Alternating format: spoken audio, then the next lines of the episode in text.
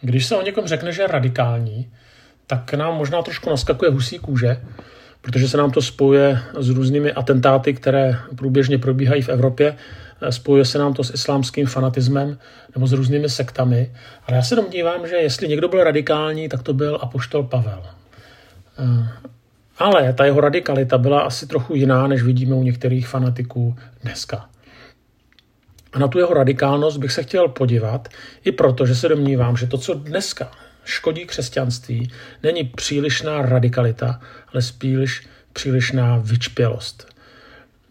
Kdy křesťané jsou, nebo ti mediálně známí křesťané jsou spíš uh, slyšet uh, k tomu, že hovoří často o, o dialogu, o mezináboženském dialogu, dokáží zastávat různé postoje k politice – a to všechno je správné. Na druhou stranu, to, co vidíme u Pavla, tak eh, vlastně ještě něco jiného. A je to shrnuto ve Filipským ve třetí kapitole, kde apoštol Pavel nakonec řekne, že co mi bylo ziskem, jsem pro Krista odepsal jako ztrátu. A vůbec všechno pokládám za ztrátu, neboť to, co jsem poznal Ježíše, svého pána, je mi nade všechno. Pro něj jsem všechno ostatní odepsal a pokládám to za nic, abych získal Krista a nalezen byl v něm nikoli z vlastní spravedlnosti, která je z zákona, ale s tou, která je z víry v Krista. Tak to jsou hodně radikální tvrzení. Možná by někdo eh, řekl, Pavle, brzdi, takhle to nemůžeš přehánět, říkat, že si všechno odepsal pro Krista. Ale uh, stejně položme si nad tím, co Pavel píše, tedy některé otázky a nechme se tím inspirovat. Tak já ještě jednou zopakuju tu větu, cokoliv mi bylo ziskem, to jsem pro Krista odepsal jako ztrátu. Něco podobného může vyznat člověk, eh, který to, o co usiluje, tak si toho hodně váží. Hodně mu o to jde. Eh, je to, když máte před sebou nějaký velký cíl a dokonce jste s tím cílem tak fascinováni, že všechno ostatní vám v porovnání s tímto cílem připadá nicotné. A na první pohled tady to vypadá jako fanatismus. Známe mnohé fanatizmy, které jsou schopné vést lidi ve jménu nějaké ideje nebo člověka a potom páchat hrozné věci. Eh, ale Pavel je jiný. A ta otázka, čím je ten Pavlův radikalismus nefanatický? A čím bychom se měli nechat inspirovat? Pavel hovoří nejenom o tom, že poznal Krista, ale i o tom, že poznání Krista mu pomohlo poznat, v čem si v životě zakládal. Každý se na něčem zakládáme, někdo to říká přímo na plná ústa, někdo to tak přímo neříká. Pavel tady zcela otevřeně říká, že tou první oblastí, na které si zakládal, byly jeho zásluhy, jeho horlivost a jeho mravný život. Byla to jeho snaha žít z toho, co dělal pro Boha, jak mu sloužil. Ale nejenom to. Ale v, Pavlově případě eh, by se to dalo shrnout doslov, tak se tak jsem se snažil a proto by mi měl Bůh poženat. A to je nebezpečí každého náboženství.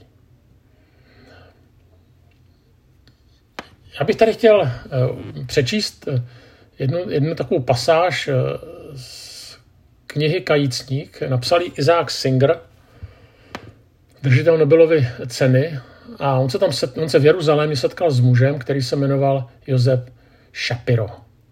Tady ten Josef Shapiro Singrovi vykládal svůj příběh a je to vlastně odklon od ne- ne- nevázaného života bohatého milionáře, který pobývá v New Yorku, k životu židovského náboženského horlivce. A on tam popisuje, jak se dostal mezi pravověrné židy. A teďka říká, chystali jsme se k modlitbě. Přivykl jsem si rychlému tempu, v němž američané vše dělají ale zde, si všichni, ale zde se všichni pohybovali nezvykle, klidně a pomalu. Děkoval jsem stvořiteli, že mě dovedl do tohoto pokoje mezi pravověrné židy, kteří hledali uh, minyan, což je společenství deseti, zatímco se ostatní svět topil v nenávisti a zločineckých teoriích. Tady stáří neznamenalo hambu. Tady se nikdo nechlubil svojí sexuální zdatností ani tím, kolik toho dokáže vypít. Nikdo si zde nebarvil vlasy, nepředstíral, že je o 80 let mladší a neužíval jiné banality, které můžeme slyšet od světských starců. Až do onoho dne jsem byl čtenářem knih, časopisů a novin. Často jsem cítil, že to, co čtu, je smrtelně jedovaté. Všechno, co jsem četl, se týkalo jediného tématu. Světu vždy vládla a vládnout bude síla a přetvářka a nedá se s tím nic dělat. Ale najednou jsem slyšel, že jak odříkávám slova plná posvátného optimismu. Místo, abych den začínal se zprávami o krádežích a vraždách, chtíči, obscenitě a pomstě, vstával jsem se slovy o spravedlnosti a svatosti, o Bohu, který lidem zaručil pochopení a který přivede k životu mrtvé. Zjistil jsem, že nemusím každý den začínat polikáním jedu. Ano, tady šlo o židovství a já tady nechci mluvit o židovství, ale spíš jako o to, že ten autor najednou prožije, že to, na čem si zakládal, tak mu nepřináší to, co očekával. On nakonec taky končí své vyznání slovy celý moderní život je neustálý sled závodu, kdo je nejvyšší, největší, nejsilnější a kdo se dokáže předvést v lepším světle než druzí. Shapiro si tyhle ty věci uvědomí, protože je nakonec tady tím znechucen a říká si, tyjo, tohle to přece nemůže být život. Pavel si tady ty věci také uvědomí, ale z jiného důvodu, protože je uchvácen Kristem. A to je rozdíl. Jeden se odvrácí od něčeho, a druhý je někým přitahován. A Pavel vlastně je natolik přitahován Kristem, že vše další eh, považuje za marnost nebo slovy jiného překladu za odpad. Ano, když čteme Bibli, tak vidíme, že písmo nějak neglorifikuje askezi, že nikdy neříká, že život je odpad, že bychom měli prožívat eh, nevolnost, když vidíme západ slunce, když se obejmeme se svojí ženou, když pracujeme. Ale to, co je důležité, že vlastně Pavla neuchvacuje nic z toho víc než Kristus. Pavel vlastně říká, že něco fantastického získal. Jo, možná jste sami někdy zažili, nebo jste viděli někoho, kdo se pro něco natchnul. Jo. Nechápali jste, kolik je ochotný dát peněz, času, energie na ten objekt, pro který se natchnul. Možná jste mu i v duchu záviděli. Jo, vy jste mu nerozuměli, ale viděli jste, že ten člověk tím prostě žije. Jo, třeba sportem, hudbou, vědou, školou. A taky byste to chtěli. A možná, že něco takového má, máte, no máme. A když se dívám někdy do církve, tak si říkám, tyjo, a ten nekonečný příběh, jo, že tady není dostatek služebníků a budeme schopni to či ono dělat, a budeme schopni se obětovat. Jo. A, a já nevím, samozřejmě, ale záleží na tom, kolik lidí bude uchváceno Kristem. A pokud nebudeme uchváceni Kristem, tak mnohé naše sny vezmou za své, co se týká samozřejmě tedy církve. Eh, Pavel vlastně docela podrobně pak opisuje, co pro něj znamená získat Krista. On používá terminologii ze sportu. On říká, bratři, já nemám za to, že jsem již u cíle. Jen to mohu říci, zapomínají na to, co je za mnou, upřen k tomu, co je přede mnou, běžím k cíli. Totiž, když běžíte, a to znám docela dobře, zvláště delší dobu, eh, tak eh, ta vidina, nebo když běžíte třeba závody, to je ještě lepší, tak ta vidina cíle je silnější než bolest, která je spojená s během, teda pokud závodíte. Když běžíte jen tak lehce, tak vás to nebolí. Ale když běžíte rychle nebo když chcete vyhrát. A to, co je důležité, že ten cíl vás tak přitahuje, že všechno ostatní jde stranou. A já jsem to zažil, jo, že jsem viděl na některých závodech některé lidi, kteří už nemohli, ale přesto běželi, přesto ještě dobíhali, třeba maraton, půlmaraton, protože prostě tak strašně chtěli doběhnout do cíle, že nakonec překonali i bolest. Byli uchváceni slovy apoštola Pavla tou představou cíle.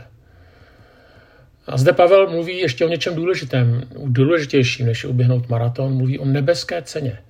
A taky o tom, že v životě vlastně běží o dvě věci. Je to jednak eh, vydat svůj život Bohu a také nechat se jim vést. A tak eh, znova chci položit otázku, co uchvacuje mě, co uchvacuje vás. Nikoliv teoreticky, někde v mysli, ale v té každodenní životní realitě. Z toho, co jsme v tom textu četli, tak vidíme, že ono uchvácení má mnoho společného s tím, na čem si člověk v životě zakládá nebo do čeho vkládá důvěru. A vlastně ten již zmiňovaný Shapiro tak najednou viděl, že to, na čem si zakládalo jeho okolí, tak je vlastně strašně prázdné. A hlavně to nenaplňuje. Stejné poznali Pavel Ale Pavel nejenom, jak už jsem říkal, tedy se vymezuje vůči něčemu, že to je nenaplňující, nebo že to bylo nenaplňující to, v čem žil předtím, ale poznává něco lepšího, poznává Krista. Německý filozof Schopenhauer napsal, že život proti nám použil strašlivou lest. On říká, z začátku toho život strašně moc slibuje. A tak když je člověk mladý, tak se vrhne do víru života, do lásky, do studia, do práce, do výchovy. Ale pak říká, najednou cítí to, co popsal Tolstoj, eh, popisujete v knize Myšlenky a říká, najednou jsem pocítil, jako by se půda pode mnou probořila a já nemám na čem stát, že to, na čem jsem dlouho stavěl, čím jsem žil, již není. Najednou jsem nemohl dát svému životu smysl, jenom jsem se divil, že jsem to nechápal od samého začátku. Samozřejmě eh, to, co i jmenuje eh, třeba Schopenhauer jako láska, život, studium, práce, výchova, tak není zlé. Zlé se to stává, když se to stane náhražkou Krista. Když od toho čekáme něco, co nám to nemůže dát, když tím nahradíme Boha. Proto Pavel pak tak tvrdě píše, že to všechno je ve srovnání s Kristem odpad. Není to odpad, tečka, ale ve srovnání s Kristem ano. Ale naopak, potom, když se to spojí s Kristem, když Kristus je na prvním místě, tak i tyhle ty věci získávají v tom řádu, v té správné hierarchii nový rozměr. Totiž je to podobné, jako kdyby člověk žil v chalupě bez elektřiny a vody, tak vše by si zařídil, ano, nepršelo by na něj, oheň by ho hřál, a pak by najednou dostal krásný dům. Tak předtím samozřejmě se mu to líbilo, protože nějak prostě přežil, ale najednou v tom krásném domě by zjistil, že život může být ještě lepší nebo jednodušší, příjemnější. Eh, nebo možná to znáte vy starší, když jste řídili 105 nebo 120 nebo Trabanty, tak bylo to fajn, eh, většinou to dojelo, občas to nedojelo, eh, ale přece jenom ve srovnání s těmi novými auty, v kterými, s kterými jezdíme dneska, tak, je, tak dřív, sice to bylo dobrodružnější, ale jezdit v těch nových autech dneska je prostě lepší. Minimálně, když člověk otočí klíčkem, tak si může být téměř jist, že to nastartuje, což dřív nebylo. Tak řekněme, že to je příjemný bonus. Jo, a tady to právě si Pavel uvědomí, když prožije plnost Kristova požehnání. Jo, že najednou ještě něco lepšího. A to ho uchvacuje. A najednou přestává řešit tu svoji minulost, na tom už tolik nezáleží, svoje postavení, které si dobil, na tom už mu taky tolik nezáleží, jak zapůsobit na své okolí a spoustu jiných věcí. Ten důvod je, že nalezl Krista a vedle něj všechno ostatní bledne a Kristem vše ostatní najednou poměřuje.